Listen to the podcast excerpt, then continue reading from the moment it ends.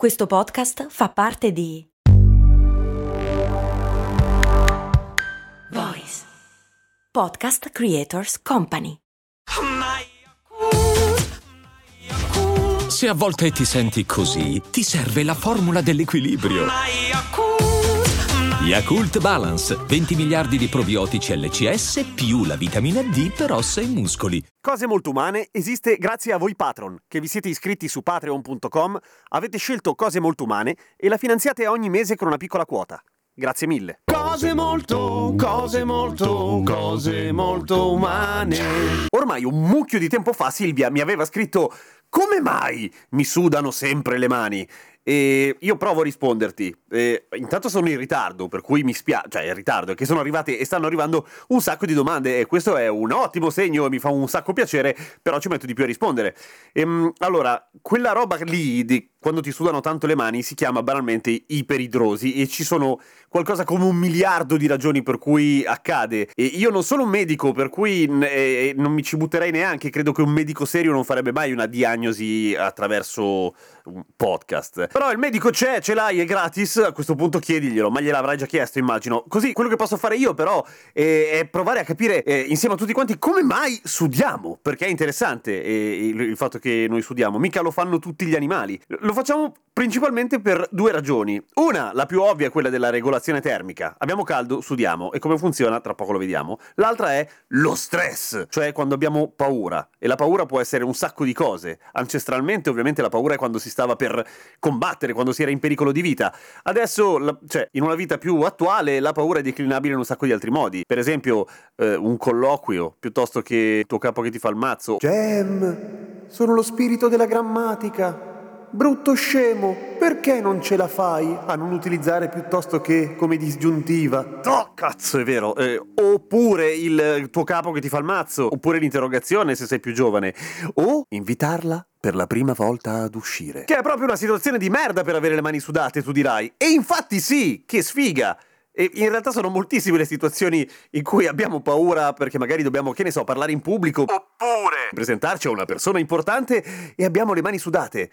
Cazzo, che brutto. E quindi si fa quel gesto tipico che, se ci fate caso, fanno le persone prima di stringere la mano quando sono nervose, e questo vi dà, se lo guardate e siete attenti, vi fa rendere conto che sono nervose queste persone, anche se non siete voi a stringergli la mano, insomma da lontano, perché ci si passa le mani sui pantaloni. Non fatelo, non serve a niente e vi fate sgamare ancora di più, peraltro. Comunque, mettiamo che state correndo perché siete persone brave che si dedicano al fitness e si mantengono in forma. I vostri muscoli iniziano a produrre un calore boia, la vostra temperatura sale, i vari ricettori in giro per il corpo comunicano all'ipotalamo che vi state scaldando troppo e l'ipotalamo dice: ok, sudiamo di brutto. E i quasi 4 milioni di cellule che abbiamo sulla pelle, nella pelle in realtà, iniziano a produrre sudore, che in linea di massima è acqua mista a sali.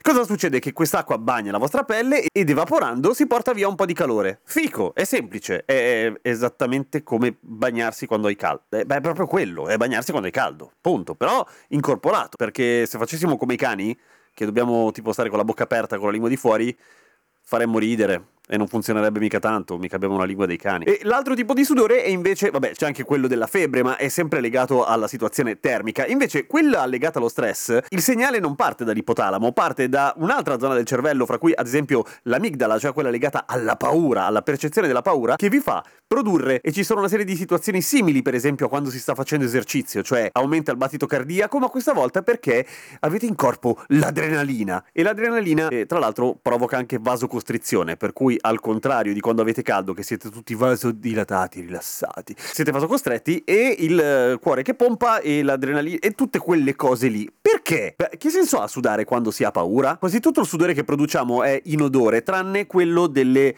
ghiandole apocrine, che sono quelle che di solito sono nelle zone pelose del corpo, ascelle e genitali. Quel sudore invece non è, cioè è inodore, ma contiene una serie di ormoni che poi vengono aggrediti e processati dai batteri che abbiamo sulla pelle, e colpa loro puzziamo. Che senso ha, dicevo, sudare quando si è stressati? Puzzare.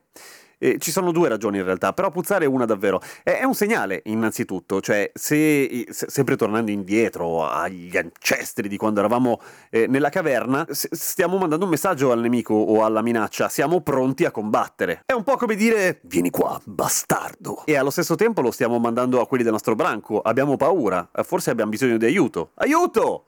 Le ascelle dicono aiuto.